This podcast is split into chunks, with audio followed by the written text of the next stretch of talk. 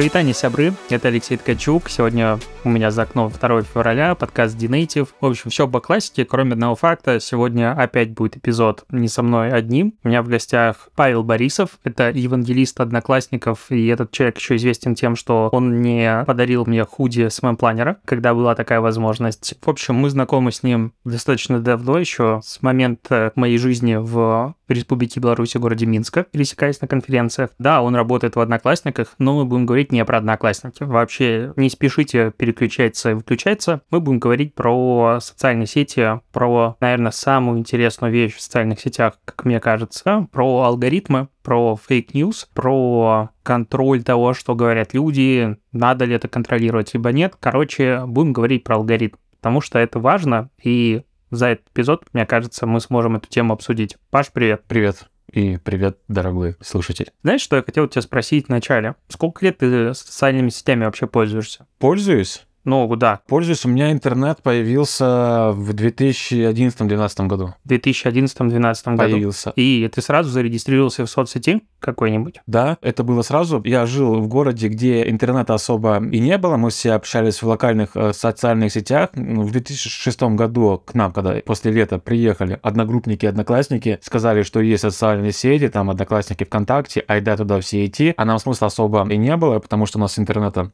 нет. Мы сидели в ICQ через Jabber и локально использовали социальные сети, что было у нас. Это был чат и форум. И когда я переехал в Петербург, у меня появился интернет, я стал активно использовать социальные сети. Но это был ВК первый? Активно ВК, да. Мне кажется, кстати, я сначала зарегистрировался в Фейсбуке. Вот как-то так. У меня школьные времена, это был, наверное, класс 10-11, то есть это какой год-то, господи? Седьмой, восьмой. Девчонки ездили стажироваться в Америку, ну, типа Work and Travel, или как она там называлась, приехали, такие, там есть Facebook. Такие, ну, надо регаться.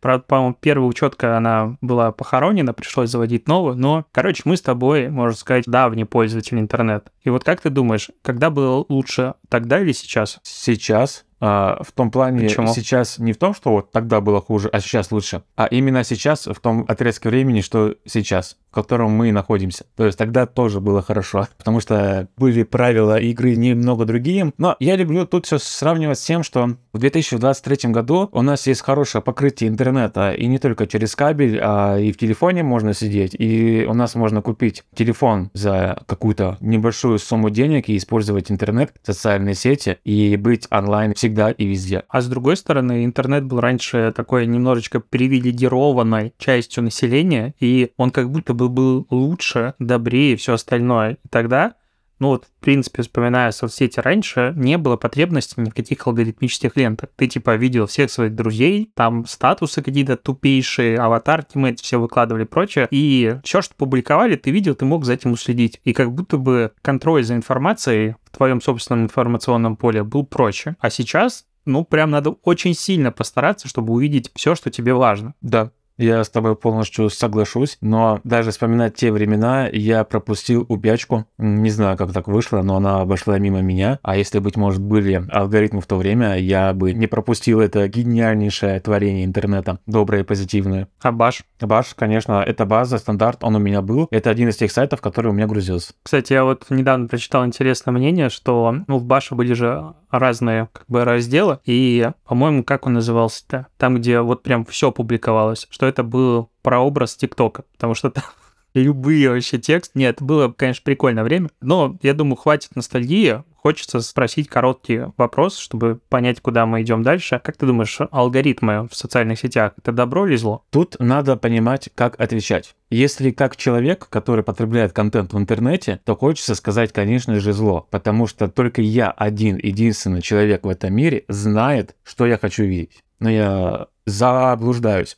А если я говорю для бизнеса, то, конечно же, это зло в квадрате. Если я говорю как социальная сеть, то это очень крутая вещь. Нет, давай ты будешь говорить вот как ты. Мы с тобой договорились, что ты будешь рассказывать как человек, который умеет в шутки или пытается в шутки в интернете, читает лекции. В общем, мы с тобой общаемся как два специалиста по социальным сетям. Твое экспертное мнение. Алгоритмы добро или зло? Мне по кайфу. Добро. Добро. Хреново. Я хотел, чтобы ты сказал зло, и я бы начал тебя валить по фактам. Да нет, мы все любим YouTube. Почему мы все любим YouTube? Потому что в YouTube гениальные алгоритмы показа видео. Вот, кстати, я почти с этим не согласен. Алгоритмы YouTube полное говно. Я не договорил.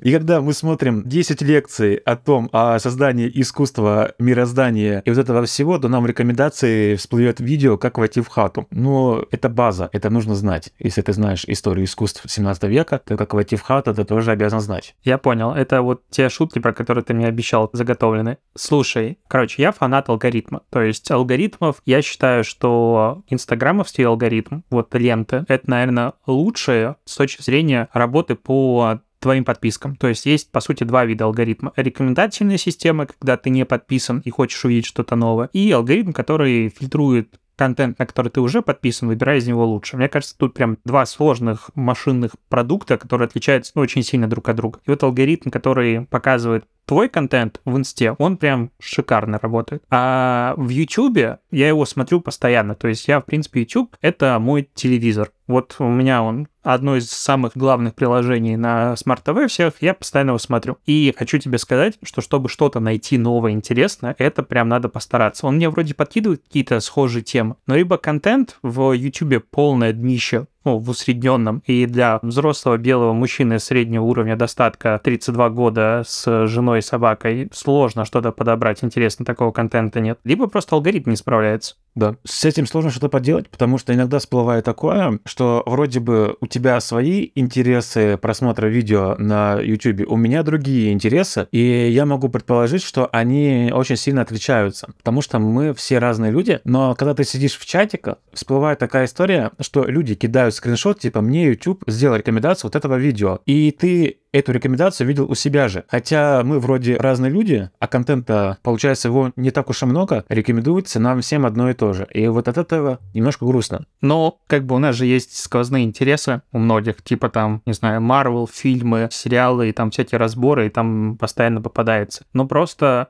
рекомендации часто одни и те же. То есть ты заходишь и видишь днями одни и те же ролики в топе. Вот это вот странно. Но это ладно. Алгоритм YouTube это, по сути, не социальная сеть. Я YouTube не считаю социальной сетью, это видеоплатформа в первую очередь. Вернемся к самим социальным сетям. Я просто помню вот этот переходный период, когда сначала Facebook сделал алгоритмическую ленту, и сначала все просто, ну, как мне кажется, по прошлым воспоминаниям, такие, фу, говно, как этим пользоваться.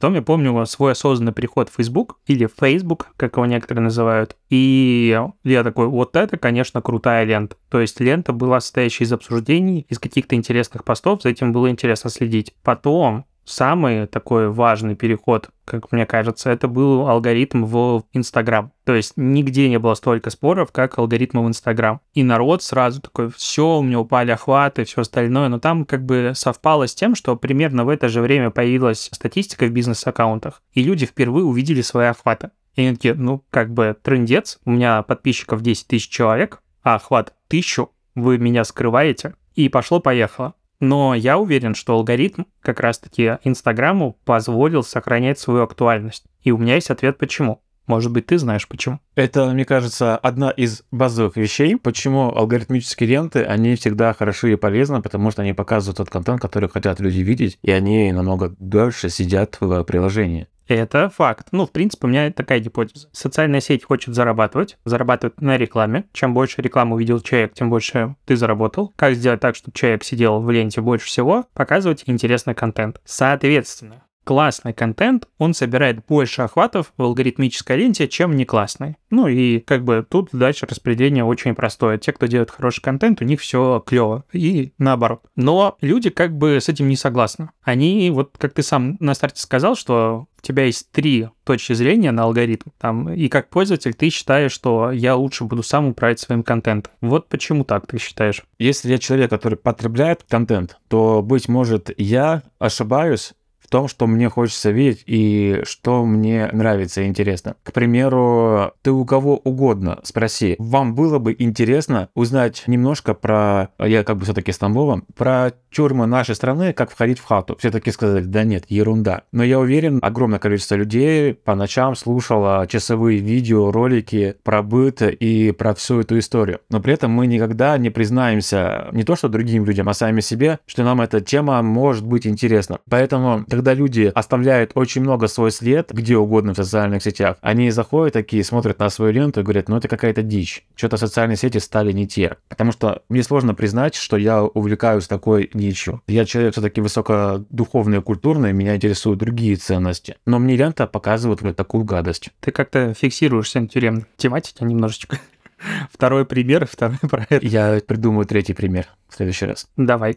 Я, в принципе, могу с тобой согласиться. Ну, как бы, вот знаешь, как ТикТок ругали раньше, когда он еще работал у нас нормально, что какая-то тупость в ленте и полная дичь ролики, но по факту алгоритм ТикТока как будто бы понимает тебя настолько хорошо, что он точно показывает тебе, что тебе интересно. И если ты видишь всякие тупые ролики, то, возможно, проблема в тебе, а не в алгоритме. Но я уверен, на тысячу процентов, что люди не умеют управлять своим информационным полем, и вот эту власть человеку отдавать нельзя. Ну, точнее, можно, но это ни к чему хорошему не приведет. У нас есть пример Telegram потрясающий, прекрасный, который мессенджер, но по сути уже социальная сеть за счет каналов. И когда там лет пять назад появились телеграм-каналы, охват у всех были 100% плюс. Вообще.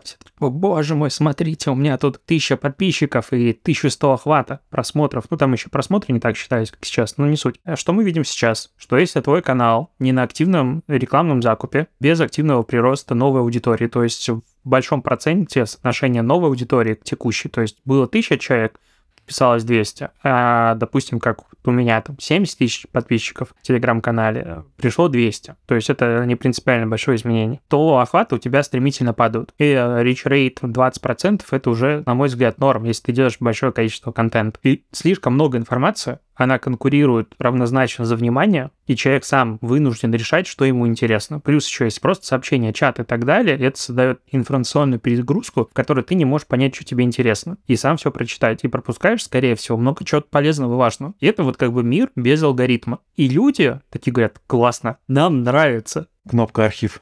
Да, нам нравится кнопочка архив. Я читал статью где-то, сделаю рекламу Хабру и блогу про одноклассники, которые там пишут статьи. У нас есть статьи, связанные с алгоритмами, и где-то была новость, ну, статья, заметка, и я не помню, это было в самом тексте, либо в комментариях о том, что в алгоритмической ленте у тебя есть возможность настроить отдельную вкладку, где ты можешь разбить новости по тематикам. Но эта функция или функционал тебя Паша слушает, Федоров? Я его сам наслушался, начитался, я ненавижу слово функционал, поэтому... Я забыл, как правильно говорить. вот. Функция. Функция. И эту эту функцию использует очень мало людей, и она в себе не несет никакого смысла. Хотя возможность настроить свою ленту, она есть, но ее мало кто использует. И это, мне кажется, подтверждает все то, что алгоритмические ленты — это очень круто. Кайф, здорово, бомба, космос. Ну, я сам как бы знаю о том, что такая возможность есть, и мне даже в голову не придет этим заниматься. Ну, то есть, что-то идти настраивать. Ты знаешь, как пойти и в телефоне навести порядок. На айфоне есть шорт-коды, умные штуки, которые ты можешь настроить. Такой, мне, в принципе, это не надо. Или как пойти, я не знаю, фотопленку почистить. Есть только одна возможность, когда ты это можешь сделать. В самолете, когда ты летишь, у тебя все закончилось, у тебя нет интернета, такой, ладно, пойду удалять лишние фотографии. Я настроил во ВКонтакте ленту, у меня были ленты. Это я еще в своем планере работал. У меня были ленты, что делают конкуренты наши, которые какие-то закрылись, какие-то нет. Ленты SMM групп и журналов, ленты там SMM инфо-цыган, вот эти все, это моя любимая вкладочка была, я заходил туда читать, там люди писали свои планы, цели, это было очень круто. Я пытался настроить, я пытался заходить и потреблять там контент, но это все не зашло. У меня до сих пор это есть, это какой-то атовизм для меня. В Телеграме я тоже, как человек, который работает в IT, купил премиум и сделал кучу папочек, добавил туда чаты. У меня есть папки, связанные с SMM, там, допустим, твой канал, канал других ребят, и мне очень сложно заставить себя зайти в канал и почитать их там. Хотя вроде бы все сделано хорошо, но самое хорошее, самое нужное, самое полезное, что есть, я уверен, мои там друзья, коллеги принесут мне репост там в чатике, и мне этого будет достаточно такое чувство. Мои друзья — это моя алгоритмическая лента. Вот, хорошо сказал. Прям можно вынести в заголовок.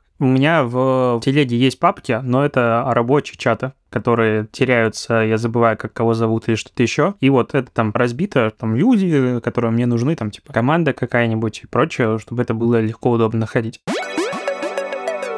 Хочу, знаешь, что поговорить про ТикТок и про Reels, потому что, ну, по сути, то, что они сделали, это феномен в мире алгоритмических лент, они перешли от э, твоих интересов, которые ты должен наглядно показать в соцсети, ну, что ты должен сам подписаться на кого-нибудь и так далее, к тому, что они сами знают лучше тебя, какой контент ты хочешь увидеть, и тебе его закидывают. И как бы такое ощущение, что весь мир подсел. Лично я сижу в рилсах, ну вот Вчера я до трех часов ночи смотрел на телеке, потому что там пошла подборка доберманов, каких-то очень милых такс, я собак сильно люблю, ну и, короче, и DIY сплошной. И вот это все понеслось, и ты просто не можешь из этого выйти э, бесконечного потока. Но, мне кажется, есть проблема одна, когда ты немножечко понимаешь, как работает алгоритм, ты понимаешь, что твои соцсигналы, они говорят соцсети, что, типа, ты хочешь посмотреть, возможно, больше этого контента. И если ты посмотрел какой-нибудь выпуск, запись стендапа, то у тебя начинается половина ленты в нем. Или ты посмотрел еще какую-нибудь хрень, и у тебя начинается слишком много рекомендаций вот этого контента, потому что соцсеть такая, а, он отреагировал на что-то, давай ему задубасим. И вот такое ощущение, что вот эту настроечку можно немножечко подкрутить в минус. Такое ощущение, вот, что у алгоритма современного рекомендаций очень плохо с моими устойчивыми интересами и ситуативными. Ну, типа, окей, танец Артедия из этой Wednesday, это все прикольно, но я не хочу видеть его миллиард раз у себя в ленте. Один и тот же. Мне нравятся собаки, но я не хочу его видеть 90% ленты. И вот, как бы, с одной стороны, алгоритмы супер умные, это нейросети, которые вообще все знают, все умеют, все понимают про людей, но с другой стороны, они такие тупые. Ну, то есть, ты прям можешь обмануть систему за 10 минут и перенастроить ее полностью. То есть нельзя дать свою ленту рилсов другому человеку, он тебе ее убьет просто напрочь. Почему так, как ты думаешь? И я сейчас поделюсь своим опытом. Я не фанат ТикТока, мне эта социальная сеть не зашла, к сожалению. Я пытался очень-очень много раз. А в рилсах Инстаграма у меня главная цель — это лайкать все видео, связанные с агрессив инлайн-скейтингом. Ну, когда мальчики на роликах катаются и по заборчикам прыгают. И я уже устал лайкать, а у меня контента все очень мало, а попсовая эта история с собачками и станциями, она она заходит и заходит. Почему? алгоритмы не такие умные, как бы нам бы хотелось бы. Потому что они постоянно меняются, они пытаются стать лучше, обучаются, интересуются и пробуют новые механизмы. Насколько мне известно, любая социальная сеть, она постоянно проводит АБ-тесты, как все любят делать, на разные аудитории, и когда ты потребляешь контент в Инстаграме, это очень здорово и круто, потому что Инстаграм — это там одна из крупнейших площадок, и над аудиториями можно проводить абсолютно разные тесты, и никто никогда и не узнает всей правды. А, допустим, с площадками не такими уж и большими, это немножко сложнее. И, быть может, там алгоритмы будут чуть более устойчивые. Почему они ломаются? Ну, они могут себе позволить ломаться. Если ты вдруг никогда не проявлял сильно активность, а тут начал проявлять активность, вдруг в твоей жизни что-то изменилось. Вдруг ты проснулся другим человеком, наслушался мотивационного тренера, узнал, что алгоритмы так работают, осознал, что хочешь видеть собачек и начал их лайкать. И социальная сеть такая. Вот, он прошел мастер-класс, у нас есть ссылки, по которым он переходил. И все, он понял, что ему нужны собачки. Давай ему показывай собачки. A/B -тест это замечательно. И понятно, что они постоянно проводятся.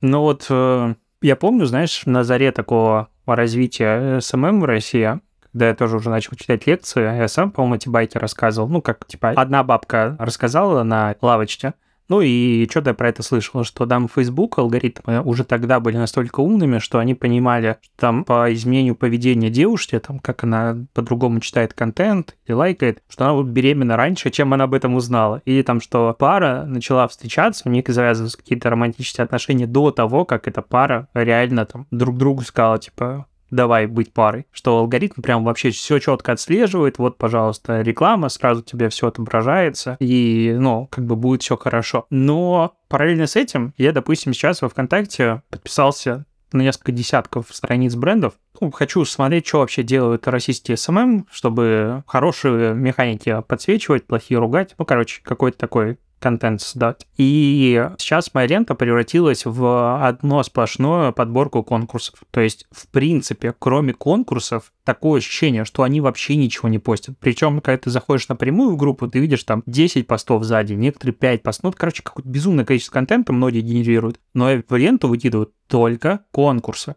Ну, то есть, вот кроме конкурсов нет вообще ничего. Понятно, что они собирают больше реакций, больше всего, но алгоритм за десяток лет как бы развития мог бы уже начать немножечко фильтровать. Это не претензии к себе, понятное дело, что ты скажешь, ну, типа, ну, вот так получается. Но, с одной стороны, у нас есть вроде бы как гении, куча тысячи гениальных часов специалистов потрачено на то, чтобы алгоритм стал умнее, а с другой стороны, вот, пожалуйста, участвуй в розыгрыше бьюти-бокса, сделай лайк плюс репост, наверное, тебе этот контент интересен. И вот это вот как бы у меня в голове очень сложно защищать алгоритм и говорить, что это классно, потому что благодаря ему мы видим хороший контент актуальный. А с другой стороны, херак 5 конкурсов подряд. Хочу перейти к следующей теме, подтеме, скажем так, алгоритма. Это фейки и вообще контроль соцсети за тем, что пишут люди. Я честно скажу, тема фейков в соцсетях меня в какой-то момент сильно подзадолбала. То есть вот эти вот истории про fake news, про выборы Трампа, потому что, мне кажется, вот в тот момент все очень сильно заговорили. И это было супер раздуто, но сейчас, глядя на информационное как бы вот поле, особенно в текущих условиях, ты видишь, что какой-то новости, фотографии чему-то еще вообще нельзя доверять в моменте, пока это не подтвердила куча других источников, чего-то еще подобного. То есть чем невероятно сложно управлять. И общество, особенно в Америке, говорит о том, что так, ребята, вот вы Facebook, вы еще кто-нибудь, а давайте-ка вы победите news, misinformation и как они там называют в интернете. Потому что вы большие, вы зарабатываете на этом, вы победите. Ты думаешь, это вообще возможно? Нет. Я люблю отвечать очень. Да, мне нравится делам. собеседник. Да. Поначалу, когда я устроился только в Одноклассники, и я ходил, и моей одной из главных задач и целей было победить фейки. И я такой, давайте, короче, там, ну, будем распознавать фейки, там. Какая-то еще в России есть ассоциация по распознаванию фейков, там какая-то была история связанная. Ну, она не прям так называется, но что типа такого было. А о том, как важно бороться с фейками и вот с этим совсем и много-много-много другое. Это очень сложная, страшная тема, даже если не касаться тех событий, которые сейчас. Можно вспомнить трагедии, которые были. Это зимнюю вишню, как ложная информация негативно влияет на аудиторию. Там просто мужчина сказал, что количество жертв такое-то. И его спросили, типа, откуда ты знаешь? Он говорит, а я работник скорой. И так как он был работником скорой, то ему все начали верить. А он эту информацию услышал где-то в социальных сетях. Соответственно, работа фейков на лицо. И это очень плохо. Мне кажется, эту историю лучше показывать на примере плоскоземельщиков, потому что очень добрая, милая история о том, какой мир у нас есть. И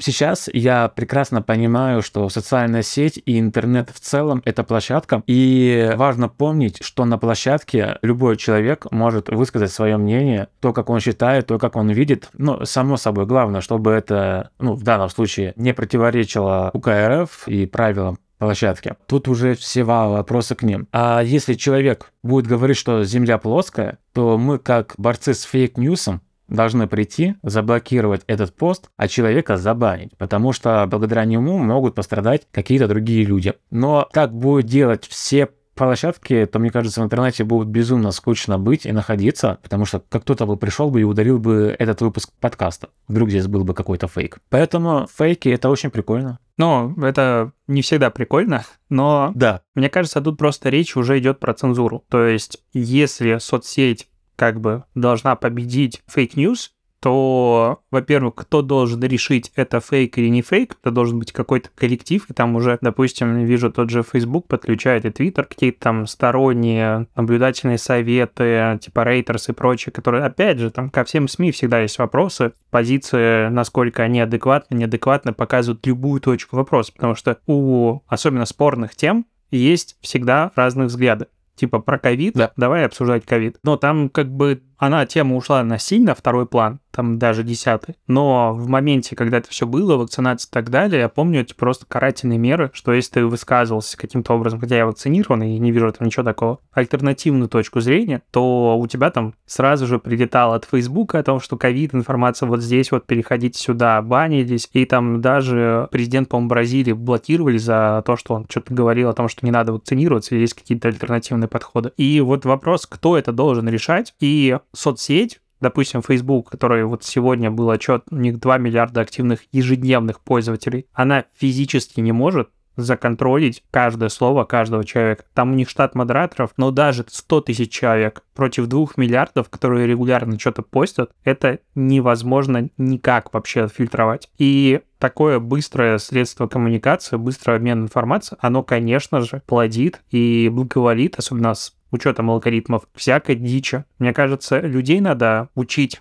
различать какую-то информацию, образовывать, не верить, типа цифровая гиена, а не скорее заставлять социальные сети это делать. Потому что как раз во времена ковида я в подкасте часто обсуждал разницу между двумя терминами. Ты это уже затронул. Платформа и издатель. Ну, то есть это два таких ультимативных объяснения любого сервиса в интернете. Издатель — это та компания, СМИ, кто угодно, которая отвечает за все, что написано. Платформа — это площадка, которая позволяет тут что-то писать. И сейчас пытаются натянуть на платформы Facebook, Twitter, Instagram роль издателя, типа контроля. Но в количестве авторов либо это должно быть ограниченный постинг, типа могут говорить только избранные, либо это тотальная цензура, диктат, что вот так можно говорить, так нельзя говорить. И то, и другое хреново. Оно разрушает основы интернета. Я вспомнил случай. В Индии, в какой-то в деревне, в маленьком городке случилась серия страшных вещей, и в этом обвинили двух белых людей и два туриста, которые гуляли, их там убили. А все пошло из-за фейка в WhatsApp, и WhatsApp после этого начал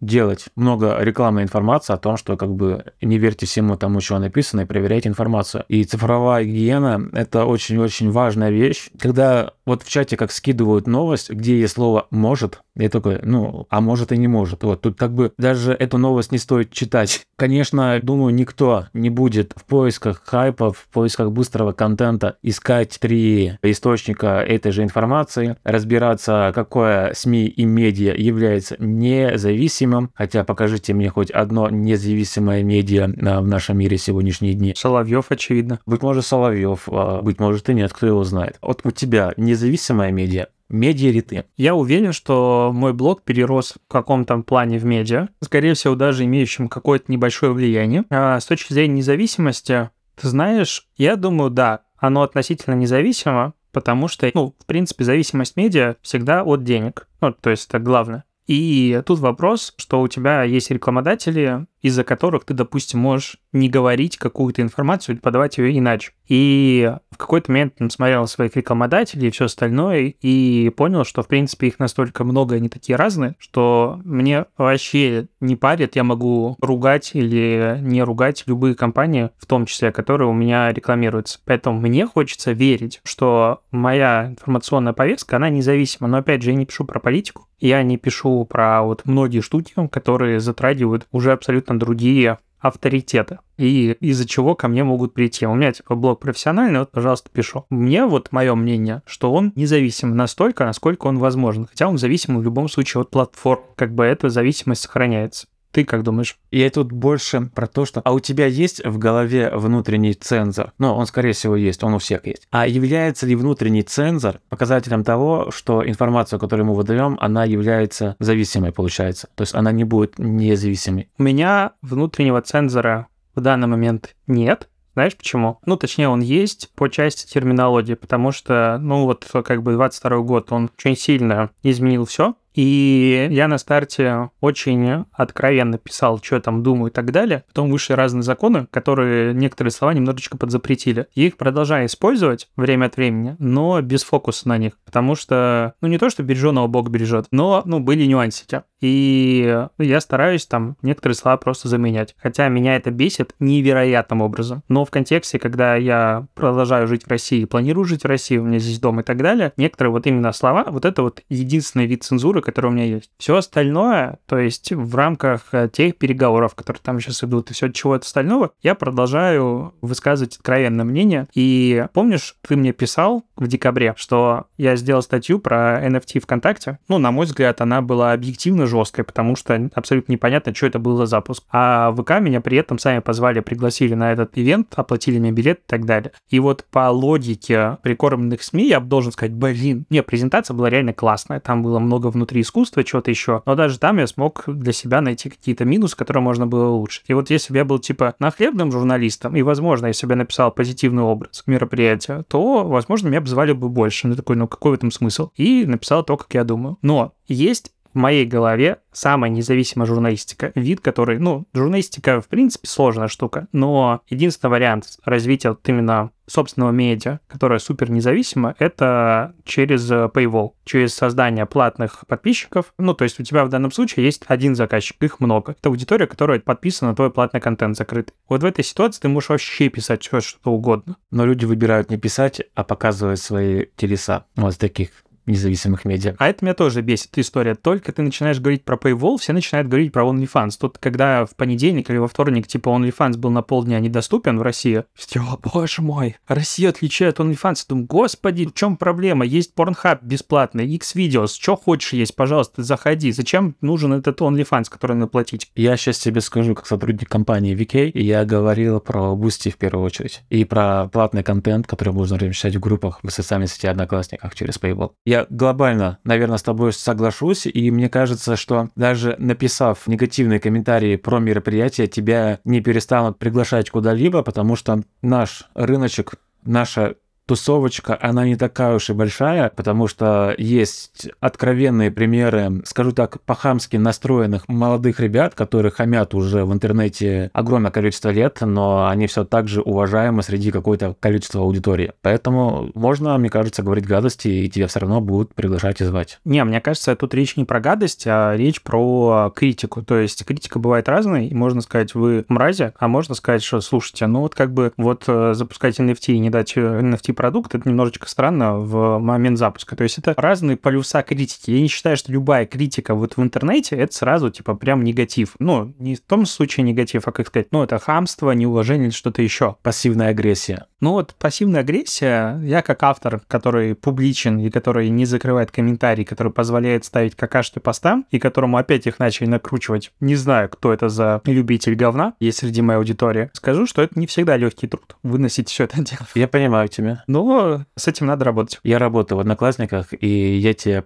понимаю. На удивление, сейчас опять немножко отличаемся от темы. Я буквально вчера-позавчера был на мероприятии, где два спикера выступали передо мной, и они хвалили Одноклассники. То есть я целый час слушал от других спикеров, какие Одноклассники хорошие, замечательная социальная сеть. Не, я тоже часто хвалю Одноклассники. В плане того, что это потенциально классная аудитория, но я вот как-то абсолютно не понимаю, что там делать бизнесу, потому что контент там не работает контент классический маркетинг, который есть везде, то там он просто не заходит аудитория никак. Это грустно. Но мы сегодня говорим немножко про другую тему, и давай я верну нас Что, пиарщики должны согласовать, да? Не, не, ну, мне кажется, мы с тобой договорились о том, что лучше про одноклассники я тебя позову куда более интересного человека поговорить, чем я. И я вот сейчас сижу, думаю, быть может, касаемо алгоритмов, опять сделаю рекламу Хабру нашему блогу. У нас там есть статьи, которые пишет Андрей, и он как раз занимается всеми этими алгоритмами и штуками, где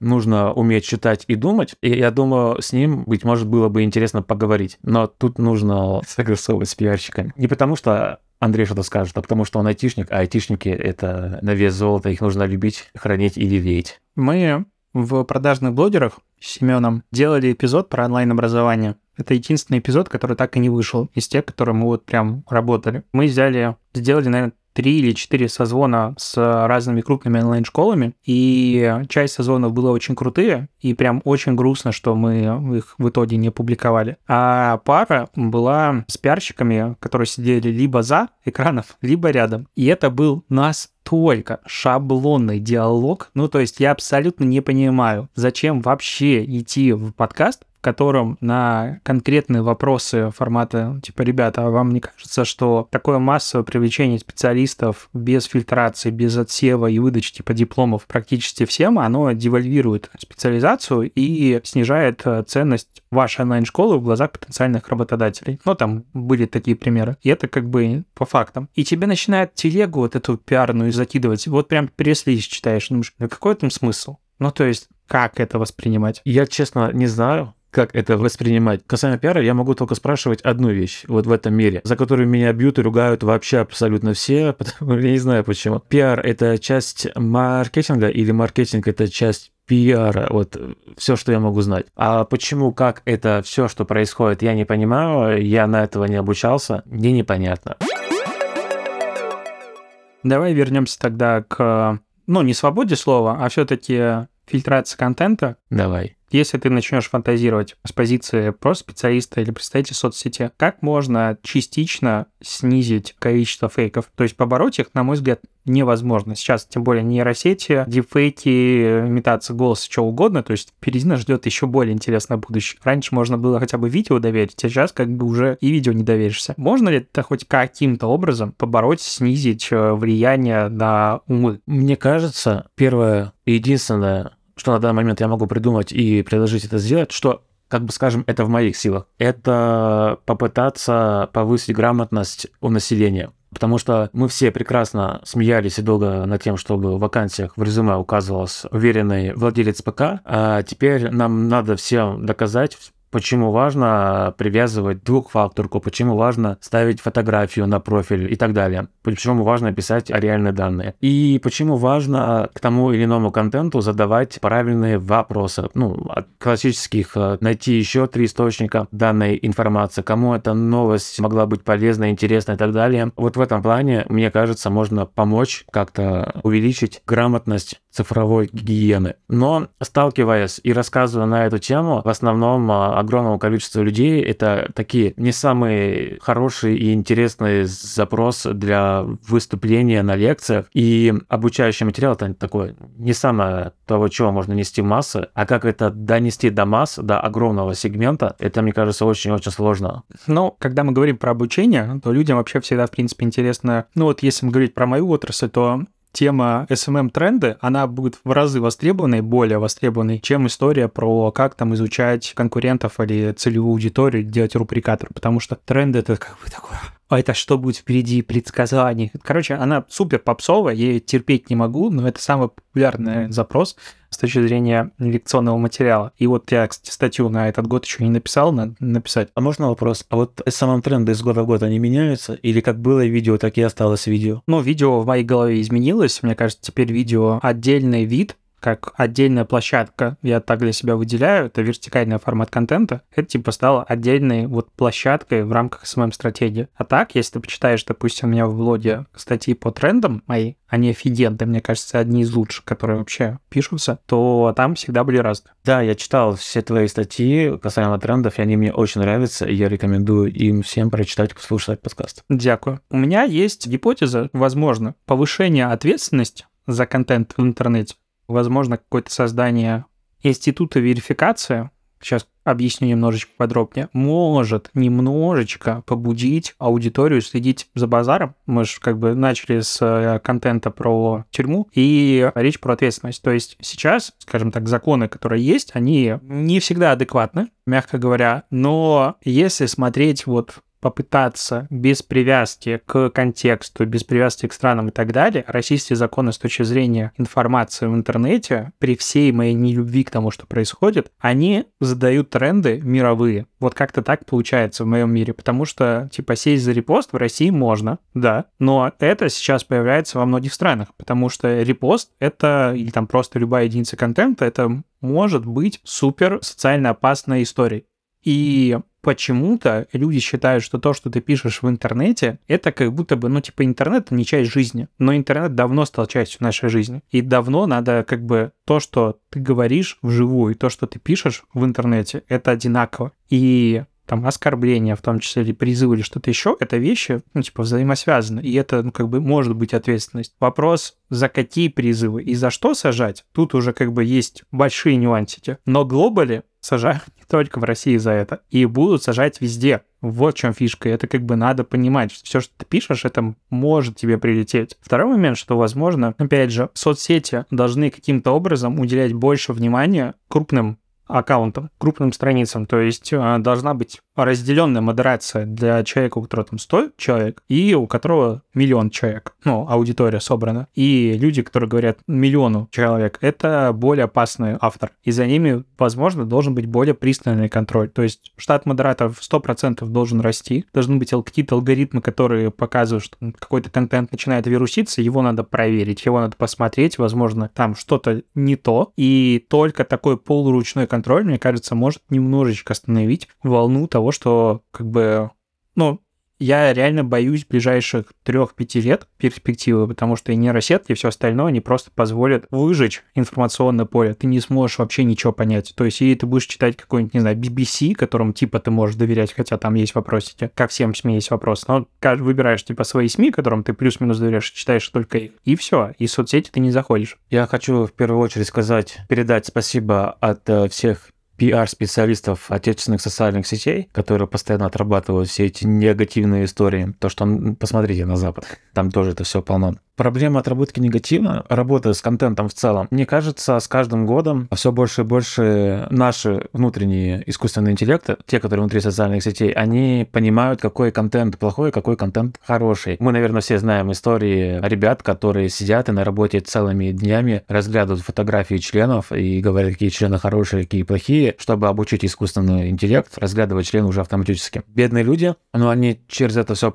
проходят и делают, и таким образом искусственный интеллект обучается, и, скорее всего, нежелательный контент, он будет забанен очень быстро, и, само собой, иногда искусственный интеллект, он может ошибаться, потому что он не всегда может считывать контекст, как, допустим, человек, и это важно понимать. Наверное, самый яркий пример, ну, как сейчас, я и не знаю, но раньше, допустим, искусственный интеллект не мог считать на фотографии настоящее ружье или нет, когда был шоколадный пистолет. То есть он не понимал, это настоящий или нет а человек бы сразу понял. Поэтому может быть ошибочный бан. Тут, кстати, вспоминается история, когда девушку-кондитера из Британии забанили за торт, потому что там подумала, что был женский сосок. Алгоритмы, они не идеальны, но они учатся, работают, и с одной стороны мы видим, как они развиваются, скажем так, в плохой истории, ну и само собой эти же все навыки, они берутся, добавляются в хорошую историю, потому что программисты как я понимаю, люди добрые, они своим кодом делятся везде, можно прочитать, посмотреть, как что устроено на гитхабе и перенять навыки. Но так кто не хочет делиться, это плохие ребята. А, люди не хотят делиться, это плохие ребята. Ты прям коммунист. Последнее, что хочу обсудить, саму проблему социальных сетей. Ну, сейчас соцсети — это коммерческие компании, которые управляются достаточно небольшим коллективом людей. Есть такое ощущение у меня, я очень сильно уважаю частную собственность и так далее, но как будто социальные сети стали намного большим, ну и, в принципе, компании типа как Google, Apple и прочее, чем просто частная компания. И есть такое у меня внутреннее ощущение, что как будто бы они не могут оставаться больше от история чисто коммерческой. Потому что когда у тебя заходит 2 миллиарда человек каждый день и читает новости в тебе каждый день, и это четверть всего населения Земли ежедневно, а если говорить про активный интернет, то это еще больше процент, то, ну, как бы, ты не можешь быть э, типа независимым. У тебя всегда есть какие-то люди, которые на тебя хотят повлиять и так далее. И мы видим, допустим, что сейчас в очередной раз в Штатах идет очень активное обсуждение о том, что надо заблокировать ТикТок, который как бы вообще не виноват, и это просто веселое видео. Он просто китайский. Да, он просто китайский потому что Китай это как бы плохо, а Америка это как бы хорошо. Ну, для Америки. И я ненавижу вот эти примеры, типа, посмотрите, как у них и все остальное. Я очень хочу, чтобы Инстаграм был разбанен, но как будто бы есть вероятность, что государства предпримут и уже сейчас предпринимают суперактивные попытки тому, чтобы соцсети были супер подконтрольными. Потому что отдавать такой ресурс в неуправляемые плавания, это, ну, типа, очень опасно для любого государства которые контролируются типа извне. И нет ли у тебя ощущения, что соцсети просто в какой-то момент станут чем-то большим, и типа это будет какое-нибудь, не знаю, государственное министерство, которое будет этим заниматься и активно влиять на их работу? Мне почему-то кажется, что на эту проблему нужно посмотреть немножко с другой стороны. Я тут на днях начал вспоминать, ну, в голове такую засечку сделал, узнать, как появилась возможность сдавать на права на машину и правила дорожного движения, потому что до какого-то периода времени, скорее всего, этого всего-то и не было. Вот и сейчас интернет, э, в частности социальные сети, как мне кажется, это что-то новое и интересное, в котором крутятся не только большие потоки информации, мемы, шутки, но и огромное количество контента, который может как положительно, так и негативно влиять на людей, будь то на их психику и так далее. Тут можно вспомнить про школьников, которые не очень окрепшие умы и сознание и так далее. И мне кажется, государство пытается придумать систему урегулирования регулирования всего этого, чтобы было правовое поле, и мы могли все спокойно жить. И быть может, что мы сейчас находимся в таком этапе, что мы пока придумываем, что ок, а что не ок, а, и там спустя каких-то лет 15-20 мы поймем, как правильно жить в интернете и потреблять его. Надо ждать новых выборов. Чудо. Нет, новых выборов США, и если Инстаграм в момент выборов не будет лагать, то получается через годик-два все будет очень хорошо, потому что государство отстало от э, Фейсбука. Не наше государство, а их. И я читаю западные СМИ, и там есть большие проблемы в том, что подростки хотят начать увлекаться политикой и понимать, за кого им голосовать на выборах, за демократов либо республиканцев. И они все начинают делать выборы. Так как они чаще всего используют Инстаграм, то они вступают в всякие закрытые Инстаграм-аккаунты тех или иных партий, у которых контент примерно плюс-минус одинаковый, только меняется сторона. И этот контент, он чаще всего очень негативный, экстремистский и плохой, с расовыми приколами, ну и, и так далее. Такой типичный классический американский контент, назову это это. И эти все аккаунты закрыты, и правительство не понимает, какой контент опубликовывается там, и им нужно получить доступ. Из-за этого они пытаются открыть API у Инстаграма, чтобы получать все эти вещи. Само собой, понятное дело, что Инстаграм не хочет это все дело отдавать, потому что если ты вот отдашь им одно, они придут, будут пробовать а, и требовать другое. Поэтому, как только будут выборы в США и Инстаграм не будет лагать, то нас ждет светлое будущее в плане законодательства и социальных сетей. Я думаю, будет. Я думаю, продает. Мне кажется, что мы придем к ситуации, когда у тебя будет единый какой-то логин во все сервисы, и это будет регистрация не по почте, как было раньше. Сейчас большая часть сервисов уже начинает быть верификация по номеру телефона, что как бы дает больше возможность проверить адекватно, ну, живой ты человек или нет. А впереди, мне кажется, типа в России условно это будет а, авторизация через госуслуги, в других странах через другое, или какие-то вообще будут на блокчейне, на чем-то еще созданы, в общем, записи, которые будут просто объединять твой цифровой след. Потому что такое ощущение, что это один из немногих вариантов борьбы с э, ботами, с фейками, с бросами, что ты должен понимать, что перед тобой реально живой человек. И человек должен понимать, что это как бы 100% это он в сети. И мы пришли из мира анонимного интернета, форумов, всего остального, где ты мог зарегистрировать сколько угодно учеток и как угодно развлекаться. Постепенно, мне кажется, это все придет к тому, что вот есть конкретный цифровой профиль. Тут вопросы взломов и безопасности, но, мне кажется, это могут порешать. Но все придет к суперпрозрачному интернету и, к сожалению или нет, суперконтролируемому. То есть, чем дальше, мне кажется, тем больше будут любые сервисы, любые соцсети, любые платформы контролироваться законами, государством. И, условно, вот это смутные времена текущие, они будут заканчиваться путем очень жесткого регулирования. Да. Раньше в самолетах можно было курить, и, говорят, можно было купить билет без паспорта. Я не застал. Я тоже и хорошо. Да. Поэтому я надеюсь, все будет хорошо. Как ты сказал, за базар отвечать надо, за свои слова отвечать надо. Это очень здорово и очень круто. Я просто не сторонник всего того, что это сделано для того, чтобы за нами следить как только надо, как только можно. За нами так. Если кому надо, все уже следят давным-давно. За моей спиной я майора КГБ никогда не видел. Не знаю, это хорошо или плохо. Он просто в другом кабинете сидит, не забывай. У нас нет кабинетов, у нас open space. Горизонтальный self-space пространство, где мы себя чувствуем в безопасности. Я был у вас в офисе, у вас несколько этажей, а вот снизу сверху ты мне не показал, что находится. А там наверняка комнатки. Ты был на восьмом этаже, а он последний. На девятом только крыша. Ну а выше кто? Вот. А, мне кажется, это все кайфово глобально. Подключайте двухфакторную аутентификацию, не пишите в интернете гадости, и вас, скорее всего, не будет взламывать, потому что вас могут взломать через салон сотовой связи, но это уже вопросы не к интернету, а к тем ребятам. И главное, не пишите гадости. Уважайте маму, любите брата, ставьте лайки.